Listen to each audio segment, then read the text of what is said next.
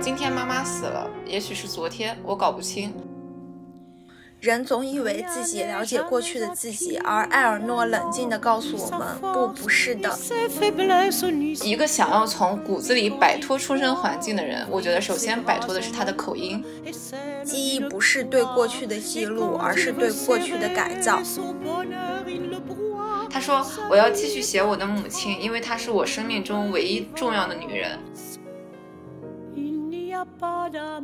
读万卷有趣书，行千里创作路。Hello，大家好，我是费大洋 Sophia，在这里我们谈论关于写作和读书的一切事情。Hello，大家好，欢迎回到很久没有更新的放羊读书。今天是非常疲惫的 Sophia 和非常疲惫的小草。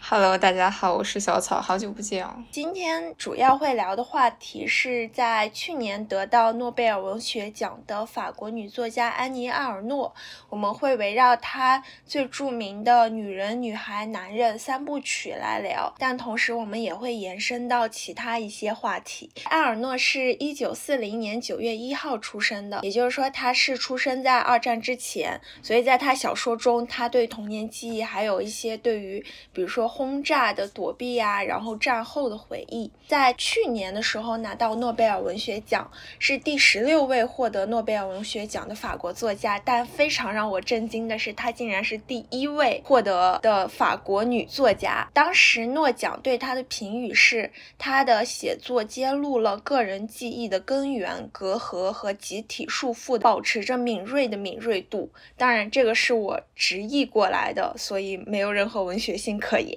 她的文学作品大多数是自传体，也有文学评论家把她称为一个。个个人的民族志，他是出生自法国诺曼底一个工人阶级家庭，父母非常支持他的学业，他也本身很擅长学习，所以他后来分别去了英国，又回到了法国很著名的鲁昂大学读了文学修习学位，当了中学老师，在之后是做了一个有点像网络教师的感觉，他在法国的远程教育中心当老师。阿尔诺是一个跟其他诺奖作家不太一。样的人，因为他的写作生涯在很长一段时间内影响力都局限在法国本土，直到二零零八年，他出出版了代表作《悠悠岁月》，翻译到英文世界中，获得了英国的布克奖，然后首次引起了国际上对他的关注。所以从这个角度来看，从零八年第一次被法国以外的世界关注，到二二年他获得诺贝尔文学奖，这个速度来说还是很快的。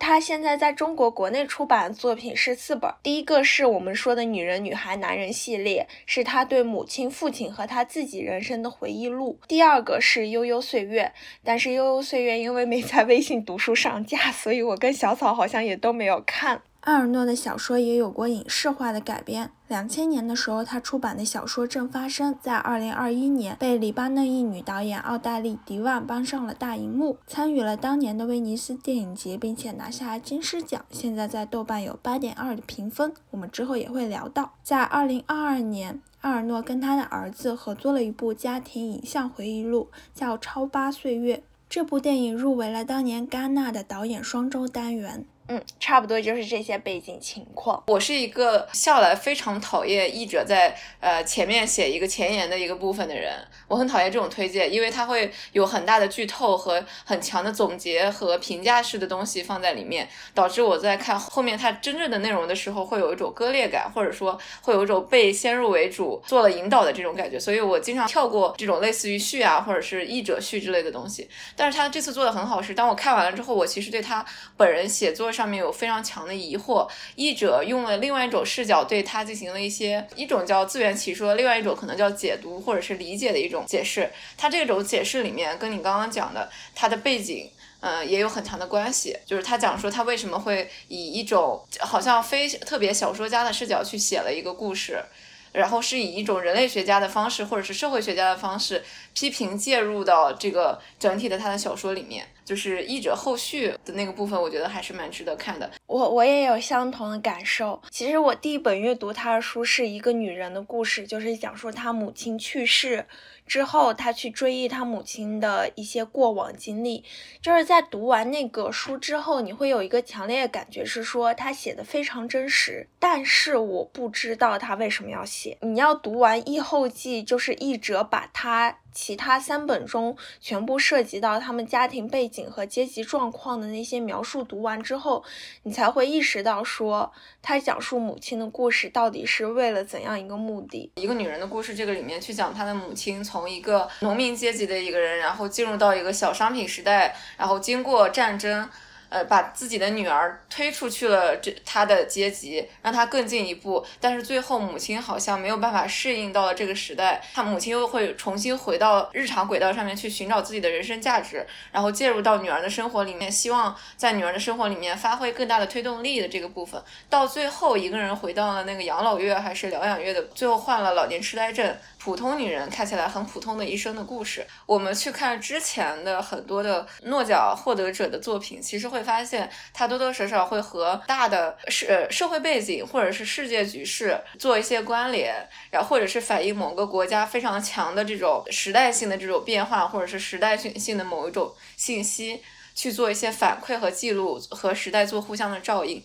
安妮埃尔诺轻描淡写的看了三个系列之后，我有点震惊的是，诺奖可以这么去颁发给他。当然，我有我的局限性和偏见，就是我可能会被之前的诺奖的宏大叙事所覆盖掉，就会觉得说，哦，那么所有获得诺奖的作品必须是那个样子的。我当然在他字里行间，或者说在他某一些的描述片段里面，感受到了一些很强的社会性的共鸣。比如说，在一百多年前的法国和我们目前，我们想一想我们自己父父母的处境，或者是女性的处境的时候，会发现它有非常强的共性。嗯，人们走了一百多年，居然还是这个样子，就是人类在这一点上的进步是非常缓慢的，甚至是没有的。这种共鸣是很强的，但是你要说他真的去揭露了一个什么样的东西，或者是他去讽刺了什么，描述了什么关于时代大背景的东西，他也没有。所以在这一点上，我有点不是很理解他获诺奖这件事情。当然，我觉得跟我的偏见是有关的。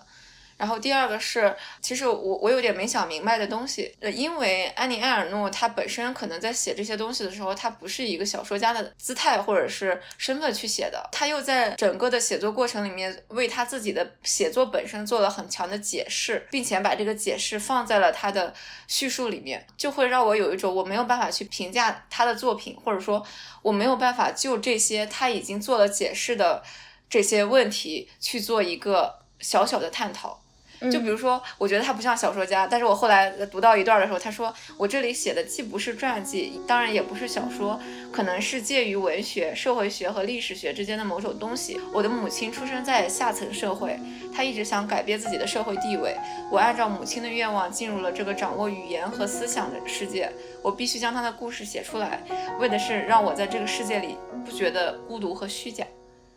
所以，当他这么去本能的，或者说很真诚的去描述他的写作立场的时候，我们之前对于他的非小说化的写作和过分假叙假意的这种写作方式，处在一种很难去评价的状态，甚至很难去讨论的状态。好像这句话变成了一种免死金牌，就是这个作者写的就是给他自己看的，为的就是。他为自己的母亲不得不写出的一个故事，好像在文学的这个层面，我们没有办法去很好的去做一些探讨。第一个说，为什么我们觉得他的故事中没有很强烈的时代叙事，但是诺奖却表彰了他对于一代人记忆根源跟集体束缚的揭露。我觉得可能首先是我们没有看他的《悠悠岁月》，就是就评论来看，《悠悠岁月》应该是一部更加着眼于时代变迁的故事。它讲述了从二战到。两千年初，法国社会的整体变迁和他自己命运的沉浮。第二个是，我觉得他的小说中其实讲述了很多社会现象，让我印象很深刻的就是他在父亲的那本回忆中说，他父亲小时候过的生活，就是说人们想到要去参加亲朋好友的婚礼，就会提前好几天空着肚子，为了吃的更饱点。村里有一个患猩红热的小孩，病情刚有所好转，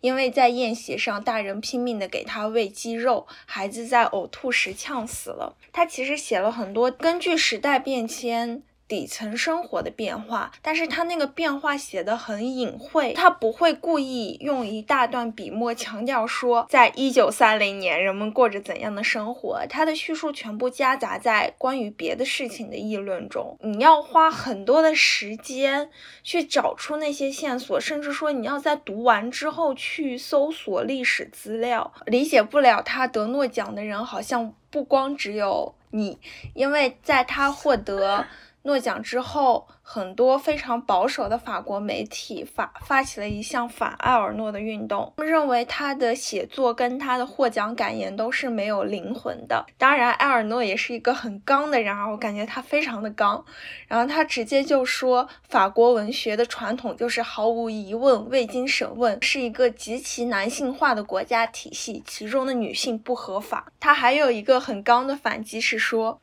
就是有人在质疑说他的书太短了，了已经短到说不足以构成一个很有价值的存在的时候，他是这么说的：“我的书之所以这么短，是因为我花了很长时间写它们。”真的是一个很有个性的人。我想讨论这个点的很大一部分原因，其实是对于我自己的一个困惑，就是我们对于应当如何去获诺奖，或者说什么才能够称之为我们认为好的文学作品。译者其实写了这个部分，比如说这一句，他说长期以来，女性写作常常是受到由男性主导的批评界的呃歧视。被贬为自我中心主义。诚然，我们不得不承认，安妮·埃尔诺的女性自传体小说创作书写大多是个体感受，讲述的是女性人物自己的故事。但同时，她的叙述涵盖了一般社会意义上的个体和群体。她的作品里，个人和社会的维度巧妙地交织在一起，运用个人的故事去理解和展示其赖以生存的社会。这种手法拓宽了传统女性文学狭隘的视野。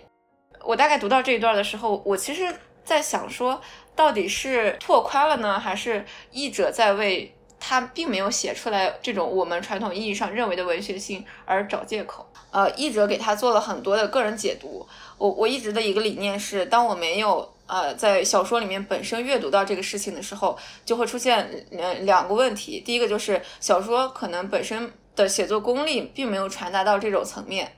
第二个是我自己的阅读功力不够，使我没有干到这个层面。但是如果翻译的人本身去给我做这种很强的解释，而这个作品的阅读性并不难的时候，嗯，我会觉得是。译者在给作者做一些自圆其说的弥补，我觉得这种弥补可能并不能够说服我。你刚才说那些质疑，就是引发了我的很多想法。我第一本读一个女人的故事，对埃尔诺的喜欢只有一般般。读一个女孩的故事的时候，我可能跟你相反，我是那个时候对她喜爱程度加倍了。之后我又去看了一部电影，就是我刚才说的。正发生，正发生。对，看完之后，我开始理解了，就是他描述的那女性内心流亡的过程。我第一本其实读的是女孩的故事，但我就跟你说，我读完大概三分之一不到，我就回过头来去读女人的故事。女人的故事给我的是一个很过山车式的。感受起伏，我非常喜欢一开始，嗯，帮一个非常亲近的人，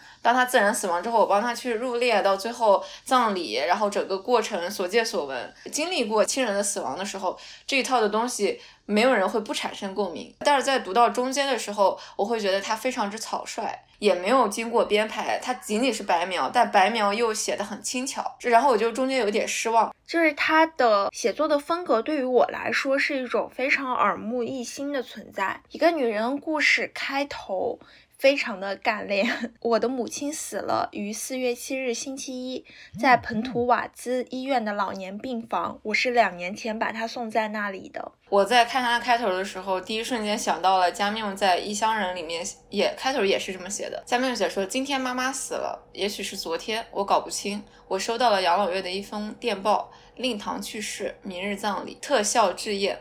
他说的不清楚，也许是昨天死的。”这是加缪在《异乡人》的开头，然后再去讲说养老院是一个什么样的地方，然后我是怎么去的。《异乡人》大概是我在二十八九岁的时候才读懂的一个作品。嗯，就我第一开始在读的时候，我也是觉得说他写的好繁琐，怎么从东扯到西。我经历了我外婆去世这件事情的时候，哦，然后我再去读加缪，我就全然懂了。为什么我觉得说我去读埃尔诺的时候，我觉得后期我觉得非常的轻轻的原因是非常至亲的人去世了，我们回头去看他的时候，很难不去很重的去想他的一生，在回想一遍的过程当中的时候，你想要去给他赋予意义，但是在埃尔诺这个里面的时候，他的描述简洁简单，简单到令人绝望，就是他没有描述过程，他只描述结果。他让我想起惜春，你知道吗？对，我觉得这是一个父母对他教育影响的过程。从他书中可以看出，他的父母真的是尽全力，他们毕生的希望就是把他们的女儿去捧到比他们更高的阶级地位上。就是我们说到他爸妈其实是在一个。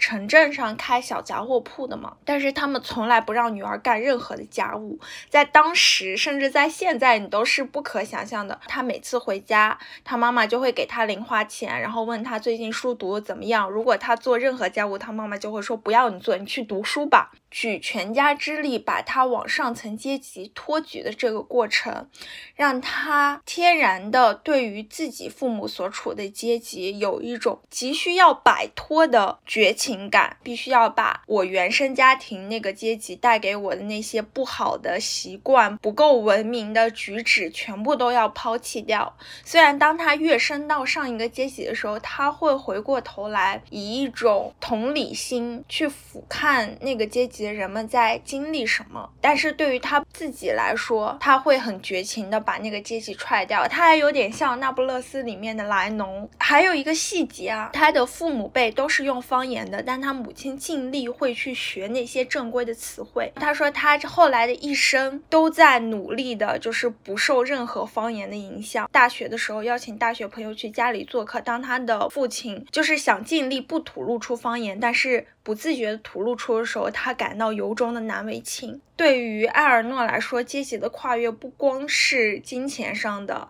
它是语言上的，而语言好像是一个人思想构筑成的一个基石。当你把你熟悉的童年语言抛弃掉的时候，那种绝情感会流露在文字中。我觉得特别想聊这个事情。我拿中国来举例，我觉得对于中国来说，大部分人的母语并不是普通话，大部分人的母语是自己的方言。一个想要从骨子里摆脱出生环境的人，我觉得首先摆脱的是他的口音。对，口音是一个人的语言基因，他的词汇、语速、语调、排列组合的方式。是一种写信的 DNA 代码。一个人一张嘴，他的基因报告就从他的嘴里面排布到所有人的面前。所以，当一个人想要逃离他的出生环境，往往首先戒掉的是自己的原装方言，向最标准的、最普通的、最主流的普通话去靠拢。我们去接受普通话是非常容易的，但是我的父母这么多年，他的普通话里面仍然掺杂着非常强的方言感。方言感是一种自我的无法摆脱的留恋和认可，在情绪很激烈的情绪表达的时候，方言会毫无征兆的从你的语言里面传递出来、泄露出来。当我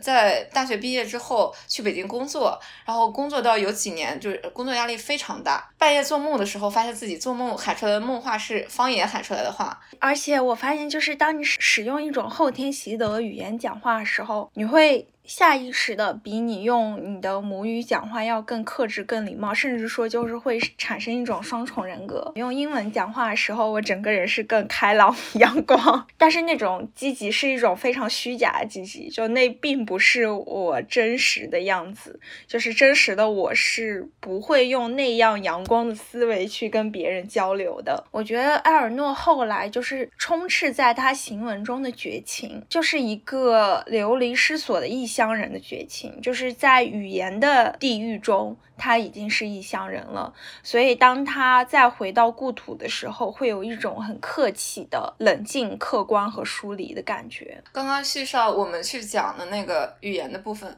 呃，我个人的经验是在普通话的这个语境里面，我所有的情绪、情感表达是重新习得的。普通话所表示的，说我今天很开心，啊，那什么是开心呢？高兴，什么是高兴呢？这种东西都是经过很长时间的训练、学习，才把自己的情绪和。这些非常标准的普通话的词汇进行一一对应的，因为在我们的方言里面，可能高兴并不是高兴这个词儿，或者说跟高兴词儿所相匹配的这个情绪不存在，甚至是有些过分。它里面有很微妙的东西，我一直都很难以接受。比如说普通话里面会说我爱你，但是其实方言里面我们很难去这么去跟父母讲话。就是普通话里面去讲我恨你这个词儿的时候，你会觉得说啊讲一讲也无所谓，就打打个玩笑开一开也无所所谓。但是他回到方言的语境的时候，它是一种很严重的指控，这种情绪本身。我全部都是后天习得的，而这种后天习得是完全没有人会去教你，都是你自己从生活体验里面一点一点去琢磨来的。在第二个感觉是因为我知道很多人的第一母语并不是普通话，之后我去跟别人去用普通话交流情感的时候，我会发现对方的虚伪或者说不真实。他的虚伪可能并不是主动的，而是语言本身灌给他的一些情绪，他使用了这个情绪，但自己本身没有这个情绪。语言本身是含有很强的阶级性的，我觉得在我们整个的环境里面是。是无处不在的。回到安妮埃尔诺这个事情，呃，他的父亲没有办法去习得正统的法语，而母亲好像很快就适应了这个法语去做销售，然后跟所有人打得火热一片的时候，我就想起我的母亲跟我的父亲。我爸爸是那种口音里面夹杂很浓的方言的这种人，让你会觉得他是一个非常留恋故土的人。他的确也是。而我的母亲是一个很奔跑、很拥抱时代浪潮的一个人，然后在时代浪潮里面很快的去接受新的知识。一百多年其实人们是一样的，并没有因为科技的改变，人本身发生了多么剧烈的变化。他的父母跟我的父母几乎在这这里有一种一比一的参照关系。说起这个，我也是。他在讲述母亲那一辈的人中说，他们那一辈的人有种英雄不得志的无名火，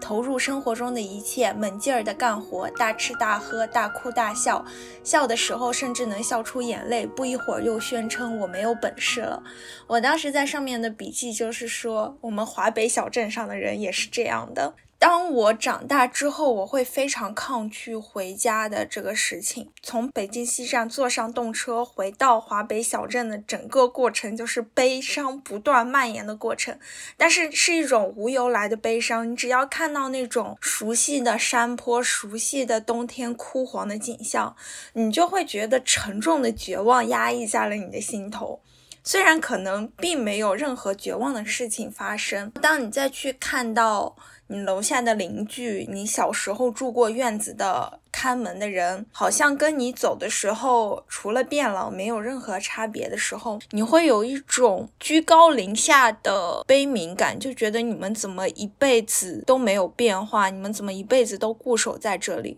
虽然人家并不需要你这种悲悯，只是说，当你过上了一种不属于你这个阶级的生活的时候，你再回过去头看，就会产生一种强烈的抗拒心，不想看这样的生活，我不想再去重温当。当时生活在这里的心情是怎样了？所以，如果我写下一段文字去叙述他们的生活，我觉得我表现出来的是一种比艾尔诺还要多的冷酷。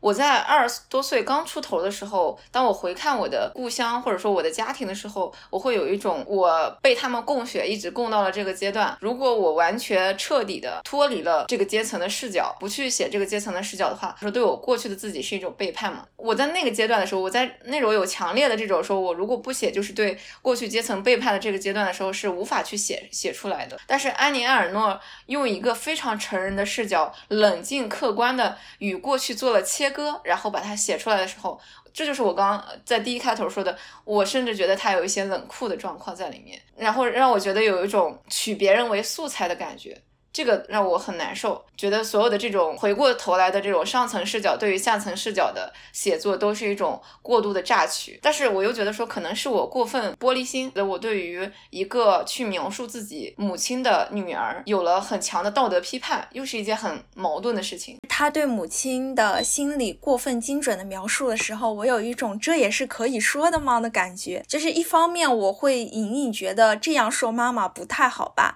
另一方面我又会觉得好。好爽，就是这些话好像也是我对我的长辈会有的心态，但是我因为有道德的顾虑，我不愿意这么说。但他写下来了，他有一段是说，对于这个世界，母亲一面欣赏他们所受的良好教育、高雅气质和渊博知识，并且为自己的女儿能成为他们中的一员而感到自豪，但同时他又担心在这些彬彬有礼的背后会隐藏着对他的看不起。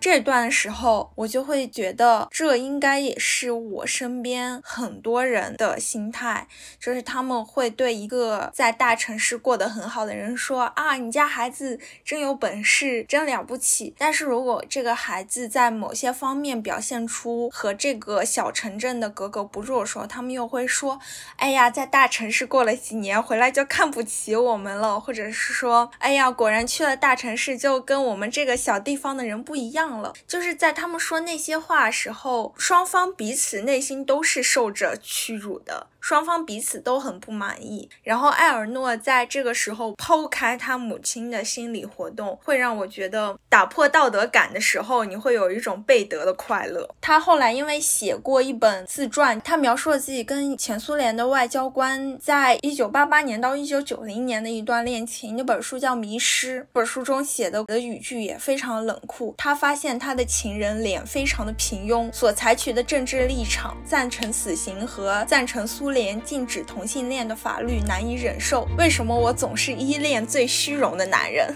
他写这句话的时候，也让我觉得，哇，他真的很狠。我们平时可能也会发现自己总是被一些你明知道他不咋地，但是还是被他吸引了的人人，就是这段说出来觉得很不堪的情感关系所纠缠。我们在写作的时候，会不由自主的想给自己喜欢的人增添一些光彩，会不自觉的粉饰他，会不自觉的把他包装成一个真的很有吸引力的人。但是艾尔诺甚至可以在里面说这个人。性功能都不行，但是没有办法，我被他所吸引了。安妮·埃尔诺描述的总是一个结论，一个概念。她会想说，我和我的丈夫有同等的学历，经常在一起讨论萨特和自由，去看安东尼奥尼的奇迹和奇呃奇遇。我们都支持左派的观点，但是我们的出身不一样。它会让我想到说，不同阶级的人之间结亲会变成类似于莱农的生活，然后会产生家庭内的一种阶级感和阶级化。他会写说，嗯，我的父亲暗自高兴母亲的这这种变老的过程，他呃母亲终于追赶上了他衰老的时代。他会让我想到说，哦，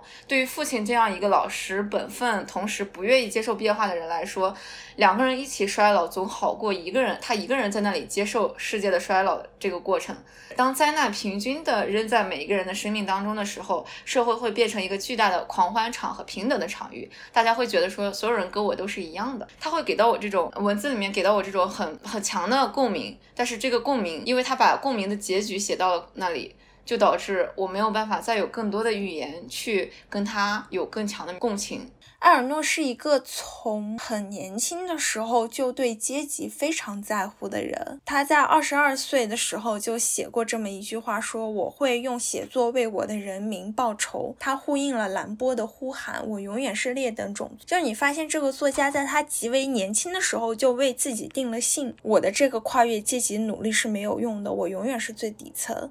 但同时，他的这种心理和他的行为是截然相反的。他在行为上仍然在努力的跃迁，但他的心底永远认定自己是劣等种族。然后第二个让我感受非常深的就是面对死亡和亲密关系。之前跟你推荐过的一个绘本叫《我们能谈点开心的事吗》，是一个美国的漫画女作家罗兹查斯特。他们的家庭也跟埃尔诺极其相似，他们是一个犹太人家庭，流亡到了美国。他母亲是一个小学校长，父亲应该是一个类似于老师一样的职业。就是相当于一个小中产阶级吧。他的父亲和母亲都非常的长寿，但是在长寿的最后阶段，就是被病痛所折磨。母亲住在特需病房里，一天要烧掉大概一千多刀美元，在当时非常贵。他一方面会想，为了我的母亲，我愿意付出一切代价，只要她能陪伴在我身边；另一方面，他会。他又会想，我的天啊，这个糟老婆子，嗯，就是 他的养老金已经剩下不多了。他的养老金如果花完了，我要难道我要花自己的钱 给他烧病房吗？然后他就会换算，非常可爱，就是他会把母亲。住病房算的钱换算成自己要画多少页漫画，然后想，好吧，我辛辛苦苦画那么久，好的，一夜之间他就没有了，而这个女人甚至认不出我了，因为她母亲到最后有老年痴呆了，就是甚至会对她有一些粗鲁的言行，因为不认识是女儿，就会不自觉的带入说，哎，如果真的到那个地步，我要怎么选择呢？在那个时候，好像。无论怎么选择都是很痛苦的，对自己的痛苦，要么就是对母亲的残忍。我之前在没有经历过亲人的死亡之前的时候，会通过别人的作品，或者是去通过一些新闻的报道，以为死亡是一瞬间的事情。我大概是一五年的时候经历了我外婆的去世，它是一个很具体的过程，它具体到你每一天要如何去面对这个人，具体到每一天他是怎么去从一个清醒的人变成一个完全不认识别人的一个人，他是这样一步一步走过去的。然后他的病痛也变得具体，他的病痛不是现代医学所能解决的那种痛苦，即便现代医学运用了所有。极致运用了所有可以运用的力量，你会发现人在临死之前的剧烈的身体痛苦是没有其他人所能承受的，因为人已经时日不多，然后医院也已经说在医院救治和回家救治其实差不多，所以就因为家里面又有做医生的亲戚，所以就把他带回家去治疗。带回家去治疗的那个阶段的时候，你会发现他醒来的第一瞬间就开始喊叫，这种喊叫。到底是生理上的痛苦还是心理上的痛苦？站在旁边观看的人，站在旁边去陪伴他的人是完全无法了解的。在那一瞬间的时候，我觉得那是一种巨大的无能为力。你连帮他去承担他痛苦，或者是分担他痛苦的这个能力和可能都没有。看着非常好的人忽然倒下来，躺在床上，开始不认识所有人，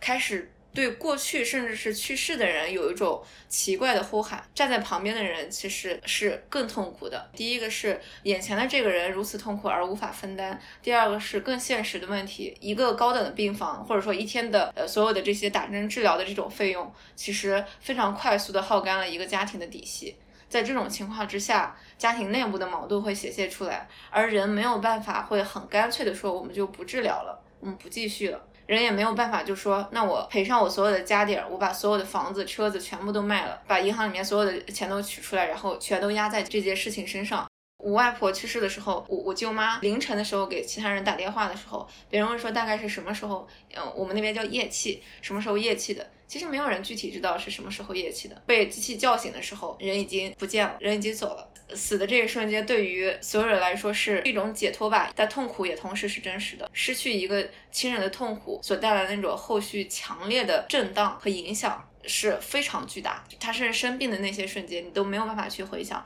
人靠近这一段的记忆，就会被这里的地震波所波及到。我妈大概是经过了五到十年的时间，接受了死亡的这个事情。我觉得我自己可能会更久，就是你每一年都会。呃，回去，然后你觉得说这个人不见了，但是你在实体的感受上面不会觉得说这个人不见了，而只是觉得说，嗯，他在他生活的那个是呃地方，我在我生活的这个地方，我只是没有时间去看他而已。你只有这样一种非常强的幻觉，然后真正意识到他不见了，是你不断的回去，每一年清明节或者是每一年过年之前的时候回去上坟，一年又一年，你终于上到第七年的时候，你可以跟其他人一样去谈论他的时候，你知道说，哦，这个人。果然已经去世了。当安妮埃尔诺这么去写的时候，我觉得轻盈的原因是他十个月就可以动笔。那他是一个什么样的人？他没有经历过这种地震、余震式的痛苦吗？还是说他把自己的痛苦分从起来了？还是说他的性格就是如此？还是法国的呃死亡的这种情节不那么厚重？就是你会想很多的这种事情。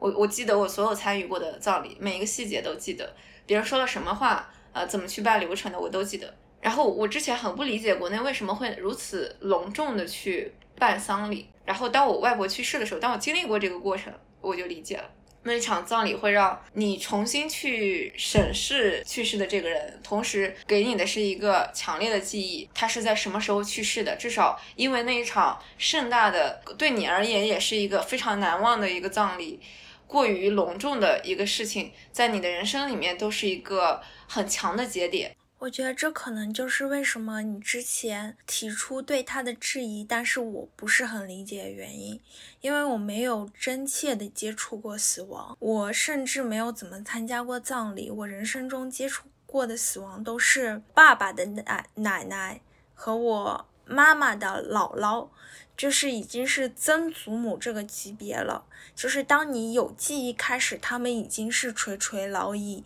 你已经不太记得他们有活力的样子，所以他们的死亡好像是一件太自然的事情，所以我可能没有办法理解到说，哦，真的就是一个亲人去世后，你要很长时间内都活在恍惚的状态。这个地方可能是为什么我对这本书只有对阶级的共情，但是没有非常真切的对他写作动机的怀疑和他如何能够写下去的怀疑吧。就是就是刚刚这个原因，所以他在书里面强调说他有不得不写的理理由的时候，我对他这个不得不写的理由产生了剧烈的怀疑嘛。他说：“我要继续写我的母亲，因为她是我生命中唯一重要的女人。她痴呆了两年，可能我等应该等过一段时间，等她病以及她她的死亡消散在我的生活过程中，保持一段距离，使得分析记忆更容易一些。以前我也这样，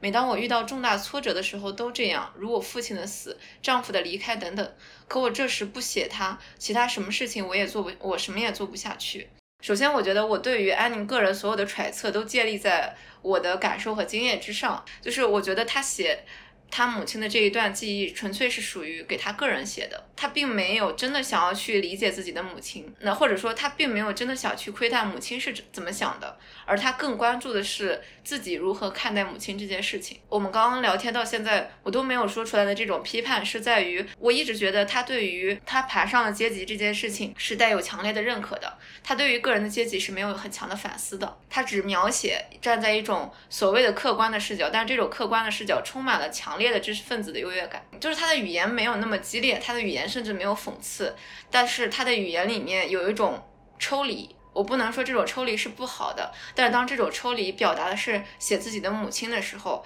这种抽离让我觉得他非常的残忍，就是轻描淡写的将一个人的一生存在在了一百三十多页里面。这一百三十多页里面，带着他非常假叙假意的回看审视。我现在在思考一个问题：是人有权利对身边的人进行书写吗？这是我之前一直都非常想问的一个问题。之前有一个作家，就是他写身边人的故事嘛，然后就会被身边的人批判说他在消费他们。当时很不理解的是，作为一个作家，如果你不从身边的事情取材。你从哪里取材呢？因为你书写的过程中会不自觉地带入自己的感情和态度，那是不是只要你去书写？一个事情就已经构成了对他的消费。作家的道德底线到底应该存在在哪里？这个也是我一直在思考的问题。然后《黑镜》最新一季不是出了吗？《黑镜》的前两集其实在讲的是一种剥削文化，或者是剥削影视。嗯，镜头把被拍摄的人当成是了一种剥削对象，以此构成了摄影的作品。或者是拍摄的作品，他做了一种预言，说以后我们所有的人都会因为自己在数字世界里面的虚拟身份或者是虚拟的信息，会给予这些大平台足够的理由，我们也变成了被剥削的那那部分对象本身。其实就呼应到了这个上面。首先，去写别人这件事情是有一定的天然性的。如果你要写的是一个真实的周围的人，且用了他。真实的名字和用他所有的真实的经历，且别人知道这是真实的，就是新闻伦理的那一套，获得别人的允许，获得别人的呃认可，说被书写的这种认可，同时要站在别人的立场上去理解为什么去做。你可以有两个立场，第一个是客观立场，就是他做这个事儿合不合法。呃，或者说怎么样？第二个是，就是你书写的这个人本身的立场，他是如何想的？他为什么这么想？他为什么这么做？如果决定要以别人为素材，那要在别人的立场上把别人的状况写出来；如果站在自己的立场上，把别人真实的如此赤裸裸的东西写出来的话，在我看来，它是一种剥削。这是第一种。第二种是，如果你仅仅是用了周围人的素材，把它抽象出来，做了一些很高度的虚拟化。且这种虚拟化是没有办法让呃人直观的去落在某一个具体的人身上的时候，我觉得这个部分在我这儿还不算是所谓的剥削。就比如说金亚赖在写很具体的这些人的时候，我相信非常多的人都有同样的经历。他的真实是一种心理上的真实，行为逻辑上的真实，但这个里面的小说里面的人不是真实存在的。我说这个名字加上这个身份，再加上这么一一对应的关系。但是安妮埃尔诺在这里是一个全然对应的时候，我自己在这里就很很矛盾。埃尔诺可能他天然是一个理性大过于感性的存在，因为我不是看他那部自传体改编电影叫《正发生》嘛，我可以简单给你讲一下，因为也不太涉及什么剧透，就是他电影简介就已经说完了他故事的全部，就是一个女孩秘密堕胎的故事。她大概刚上大学，然后发现自己怀孕了，怀孕的整个过程中，她都坚持的在。上课和考试，虽然他从一开始就是非常做功课做非常优秀，到后来因为堕胎不成功，就是找不到堕胎的医生，就是他成绩一落千丈。在当时的法国，堕胎是违法的，所以他第一次看了医生，发现怀孕之后，医生就拒绝给他打胎。第二次他找到了一个医生，那个医生同意帮他打胎。但实际上给他开的药是保胎药，就是这个事情，我觉得就是换成别的人，或者说换成我自己，我当时真是立即崩溃。当时他还不知道那是保胎药嘛，他给自己注射的方式也非常狠，他在宿舍里自己。按着自己的胳膊，然后用针筒把那个药注注到自己胳膊中。最后，他找到了一个江湖赤脚医生去堕胎，因为他没有钱，所以他把自己身上所有的首饰，包括教材全部卖掉了。在这个过程中，他已经怀孕将近三个月了。但他过程中还回了一趟家，在家中他还能笑着跟父母坐在餐桌前听收音机。虽然他内心已经无比挣扎了，他在阁楼上的房间用一把非常长的尖头铁棍扎入自己的下体，就是试图这样给自己堕胎。这个人是一个无论内心多么波涛汹涌，无论内心已经慌到了什么地步，她在表面上永远能够维持一种让人恐。怖的镇定的女孩，最后她终于成功堕胎了，在学校宿舍药流嘛，因为太痛了，她几乎要失去意识。有一个女生同学被她吵醒了，就过来。我觉得是在那种情况下，称得上冷静的态度，说你把我书桌上的剪刀给我拿来。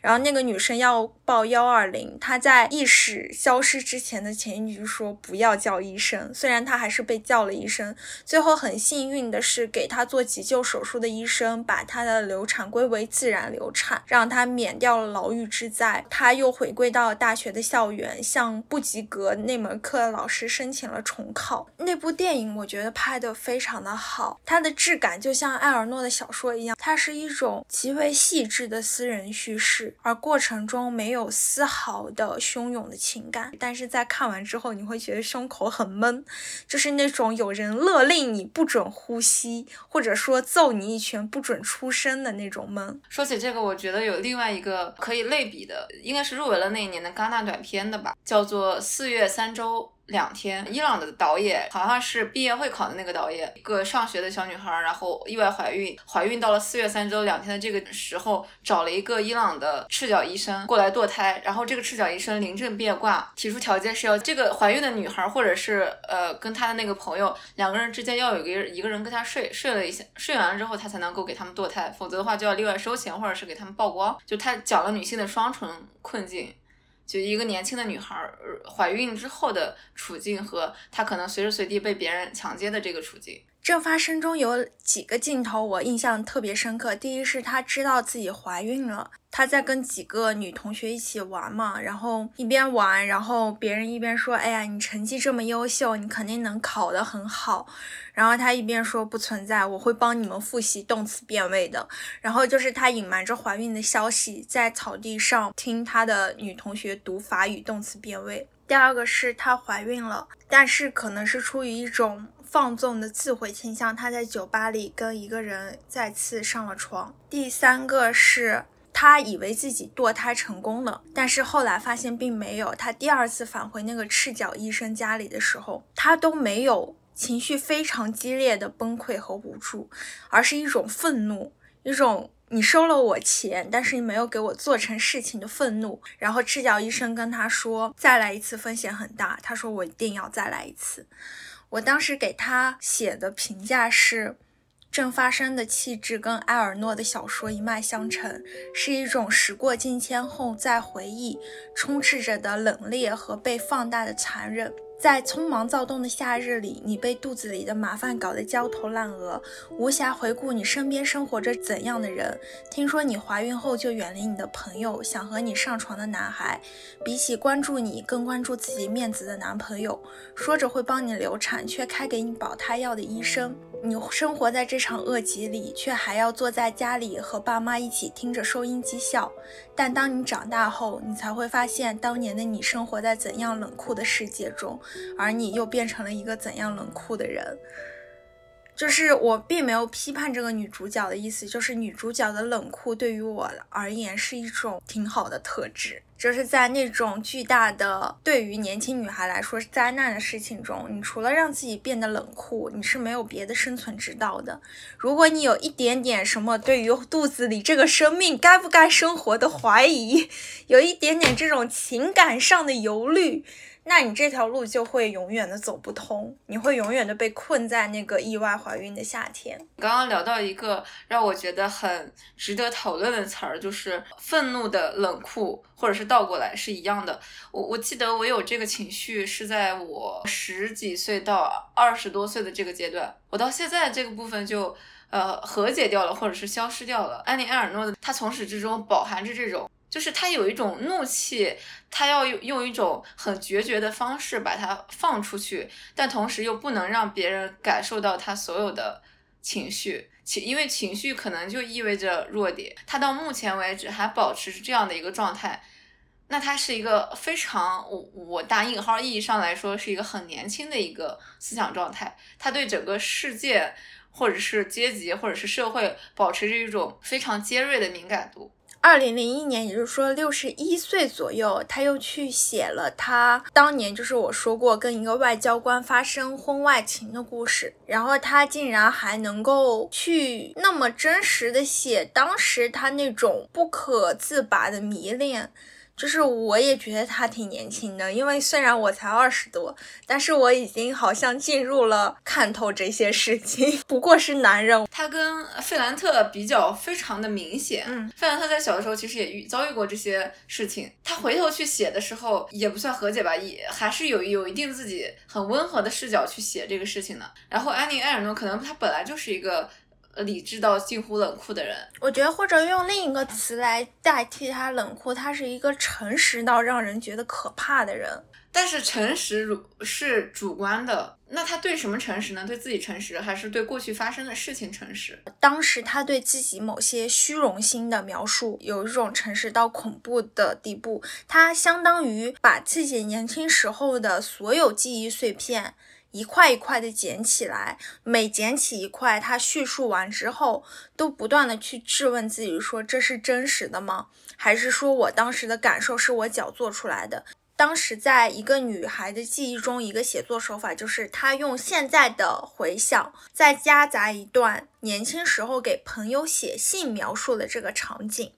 然后让你看到，说我年轻时候给别人写信的时候说了多么巨大的谎言，他跟我真实的感受之中有多么大的沟壑。我当时写的一个笔记是说，人总以为自己了解过去的自己，而艾尔诺冷静地告诉我们，不，不是的，人的成长是在给自己不断的切片。每切下一片，那段过去就会因为自己的粉饰而变得面目不清。记忆不是对过去的记录，而是对过去的改造。只有下定决心把最微小的虚荣心撕扯掉，才可能凑出过去的真实面貌。所以，我觉得从这个意义上来说，他好像是诚实的。我只能说，他确实不一样的地方是。所有人在回头去写文章或者说写小说的时候，有一个大的前提，就是我这个事情和这个情绪是可以假的。这个假就是，即便它是一件曾经发生的很不好的事情，我回头的时候还还可以以一种看起来美好的姿态去回应它。我可以掩饰，也可以虚伪，但是他这么求真，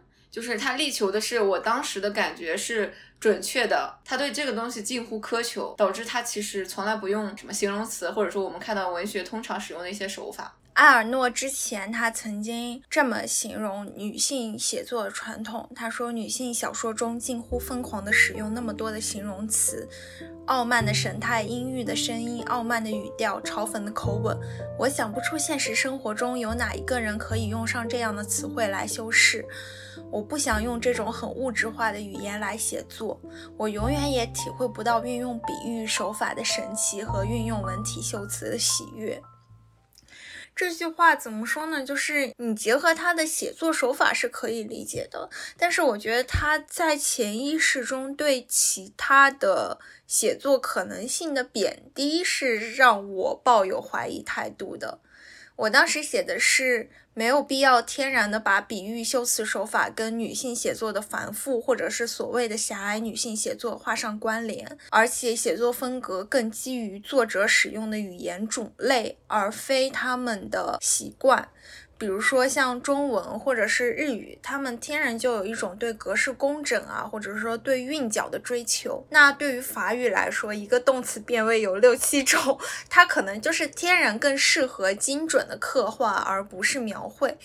所以在这个地方，我也非常的想问你，你觉得所谓的使用这种繁复手写作手法的特征，是女性写作的一个表现吗？或者说，它是我们对女性写作的刻板印象吗？首先，我觉得从我读的作品里面来说，它是的。呃，可能大概十年前，在我接触呃写作，或者说在我认知写作的时候，当时的风气里面也有这样的一种批判的视角。新闻写作来说，就更不用说了，它更追求的是这种凝练的词语，更尽量避免修辞手法。更不喜欢比喻，因为它会失真，对别人产生一定的煽情和引导的作用。但是当我进入到一一种影视的写作，或者说更具备文学性的写作，它天然要带动观众情绪的时候，比喻本身就是变成了一种通俗写作的手法和意义。我觉得这是两个行业的不同。然后我们回到安妮埃尔诺的这个表达里面，我觉得他说的不拘于男性或者是女性。如果批判在女性写作上面，我觉得可能没有特别强的必要。但是如果批判在了文学写作的层面上，我个人觉得他的写作没有达到他批判的那种所需要对等的那种高度吧。让你很难对他做出评价的事情，就是他正对自己的解剖太多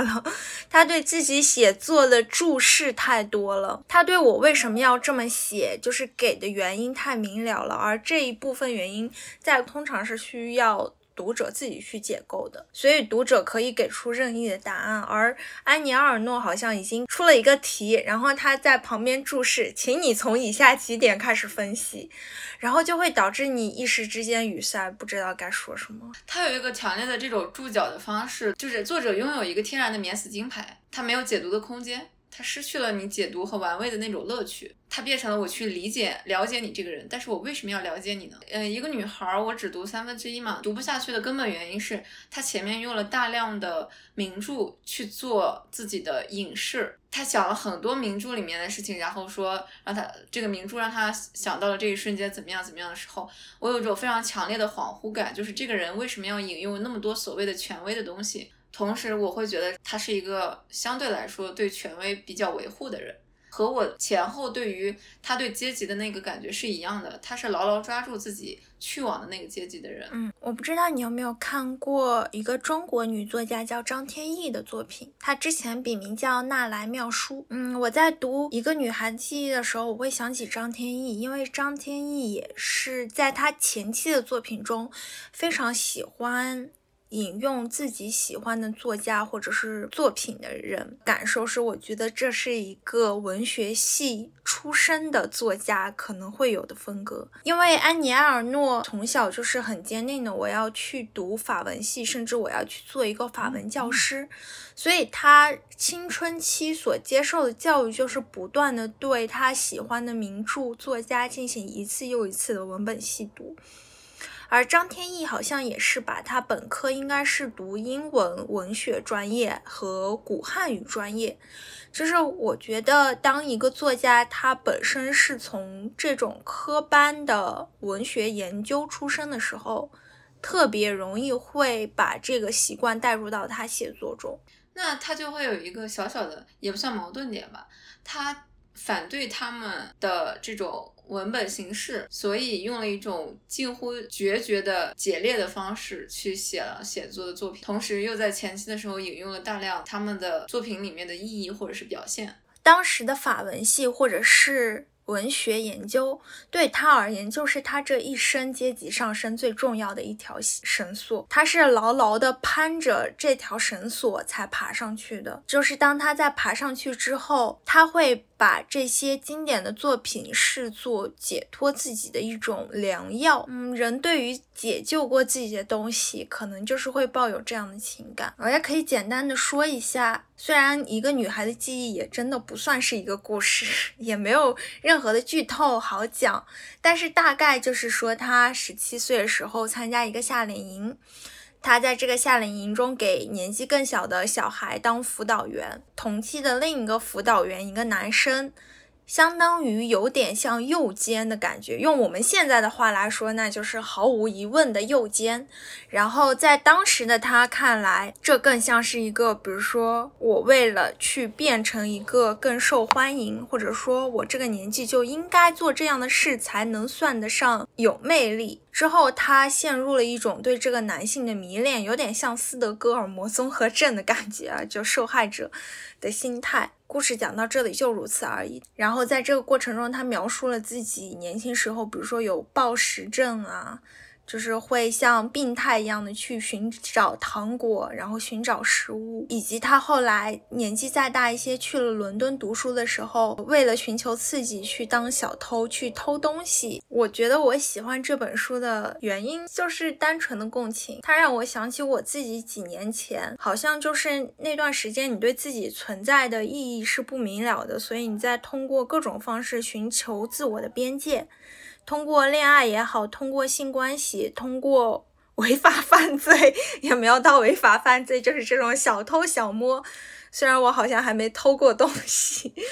就是各种事情寻找自我的边界，就是我这个人可以疯狂到什么地步？好像只有找到那个边界之后，你才能够把自己重构出来。阅读这个人本身的过程，让我产生了一种就是很陌生的阅读经验。他在描述十几岁的自己的时候用的全部是他，但是同时他又会不断的引入我这个词语。就是在这个书中，明明描述的是一个同样的人在不同年龄段的故事，但是给你的感觉是两个人，所以这也是我觉得为什么他读起来会有点断裂的感觉，他有一种否认过去的感受，就是说那个十几岁的女孩，她好像长到二十几岁的时候，啪，她就消失了。好了，现在取而代之的是我，安妮·阿尔诺，杜切斯内已经不存在了，有几个让我。带入的点，第一个是我们之前一直说他的父母供他去阶级跃升。他说他觉得读书像一条漫无尽头、令人疲倦的隧道，没有收入，很凄惨，让他的父母花费大量的金钱，同时还得继续依赖父母。我觉得这可能是这一代的我们很多人的感受吧，因为在。现在我们就好像埃尔诺一样，除了读书，我们好像找不到任何别的跃升阶级的方式。然后还有一个是他在那年的夏令营被诱奸之后，过了很多年，他都非常想寻找到那个男孩，所以他就拼命让自己变成他想象中那个男孩会欣赏的人。它里面有一段话，就是说他为了要去写这个故事，他要变成十七岁的安妮。然后他说，为了成为他，我必须能够解一个物理问题和一个二次方程，每周都读《晚安周刊》连载小说，梦想去参加青年家庭舞会派对，支持法属阿尔及利亚，没有读过波伏娃、普鲁斯特、弗吉尼亚·伍尔夫，这样我才能变成他。然后我当时就写了一个说，我如果要我成为十七岁的我。我需要额头和下巴不断冒出的痘痘，然后要一头永远不服帖的短头发，要有一只让我引以为傲但其实很廉价的单反相机，又自卑又骄傲地穿上一条长裙，然后要因为隐形眼镜而不断眨巴和流流眼泪。没有看过什么电影，喜欢读各类地摊青春文学。这么一说，我就会觉得这是我吗？我觉得他这个方法非常好，我觉得这个方法应该会。应该要给所有的编剧去做普及。嗯，对，就是当你去写人的时候，千万不要用过现在的眼光去写一个过去年龄阶段的人，嗯而是像他一样诚实、真实，甚至是非常严苛的回到过去。那我可以采访你吗？为了变成十七岁的你，如果让你仿写的话，你会怎么写？嗯，每天都会穿校服，准时从早晨大概五点多钟就起床，起床之后去操场大概去跑步，跑一圈儿，太阳基本上就升起来了。因为北方夏天的时候太阳升得很早，然后升完之后回来就拿着书去操场上读课文，或者是读英文。读完英文回来上朗读课，朗读课的时候就会偷着写写卷子。写完卷子之后就趴在那个什么桌子上睡觉，然后休息十分钟，然后老师来上课。中规中矩的好学生，不关心任何除了课内书所要求的书之外，其他的课外书。新闻看的很少，几乎不知道什么是电影。从来没有看过动漫。朋友在晚自习期间请假出去看《让子弹飞》，给我们在那儿讲到底吃了几碗粉的时候，觉得非常烦。然后下课几乎从来不出去，是一个非常紧张、局促。我甚至是比安妮·埃尔诺所描述的那个高中生，他认为钻隧道的那个过程更狭窄、更狭窄的一个通道。我们是在蠕动的从一个虫子的洞里面往出去搏一个刚刚能够看得见光明点儿的未来。那个光明点儿的未来是。高考，如果你没有考过去，那那个光明点也消失了；如果你考过去了，那你就从这条独木桥上下来了。当时的感觉是，你的人生处在一种左边是悬崖绝壁，右边是万丈深渊。很多的人，你周围跟你一样出生，跟你一样在一个院子里面的人，不断的掉下去，没有声音。但你就在那那个非常窄的路上面一直往过去爬行，然后所有人都给你鼓励说你一定要爬行过去。就是他不绝望，他可能是甚至是非常昂扬的兴奋的，但是他非常的窄。所谓的我所经历的十七岁，我周围的同龄人都是拥有一个非常成熟的，近乎等同于父母或者是。二十多岁成熟的人的思维，但是真正的心理年龄其实连十七岁都没有达到。发现自己完全不成熟，是在进入社会之后，发现自己完全不会玩儿。我出去去体验，说我拥有玩的这个时间本身的这种正当性，都是一步步学习得来的。就是这是残酷的地方，你才会发现说你自己其实极其的在心智上是非常不成熟的。十八岁到二十二岁，大学期间是一个非常剧烈迷茫的时期。然后从二十二岁开始，一直到二十八岁、二十九岁左右，是纯粹的自我探索，然后去承担探索的后果。我真正的去学编剧这个事情，是从二十三、二十四岁左右才开始，不是说我去考一个研究生去做，而是直接进入到项目里面，跟着老师去写剧本。影视圈是这个样子的，它完全不工业化、不规范化，写作是一个纯粹没有规范可言的东西。大家的评价是如此的个人。真正的探索完了，是到去年自己的心心智年龄和自己的整个社会化的这种年龄。达到了一个平衡统一的状态，就是两个我回归到了同一个我，然后觉得说，哦，那好像就可以了。好厉害啊！我感觉我心理年龄停留在了十四五岁，大概上初二的那个时候。对我十五岁之前是个非常自洽的人，但从我十五岁到去年，都是一个没有办法自洽的状态，就是我必须要伪装出一个什么样的人才在别人面前，然后充满怀疑，对自己非常不自信。让自己不不喜欢状态。最近我感觉自己哦，好，经过这些年，我好像终于回到十五岁前自洽的状态了。阿尔诺写的每一个句子都很像我小时候玩的一个游戏，不知道你有没有玩过？就是小学生会玩那种何人何事何地做何事，大家就会把一些很无稽的词汇。写在纸上，团成团，然后抽，可能就会抽出一个句子是什么？老师在太空里跟青蛙做游戏这种句子。埃尔诺的每一个句子都是这样的，他就是何时何地何人做何事，干脆利落的排列。形成了一幅他私人的家族史。有的句子会被他排列的非常残忍，而有的句子会被他排列出一种他不想煽情，但他确实会让你感动的模样。而他自己是一团迷雾。我对他的感受是，他是目前为止我阅读的作品里面唯一一个我对作者本人好奇程度远高于作品的一个 作家。就是我们现代社会是依赖一个巨大的煽动场、情绪煽动场去控制和引导和表达的场域里面，有这样一个完全跟现代风气相反的一个人，我对这一点非常好奇。好，那我们这期埃尔诺的 啊艰难的 解读就到此结束了。我竟然舒了一口气。哎，我做这个，我做艾尔诺准备的时候，真做的好认真。我那天还找到杂志纸张，就正好是一个女人的身体，然后我就感觉好适合艾尔诺，我还真的粘贴了上来。就是那个讲妈妈那个，那。我想到了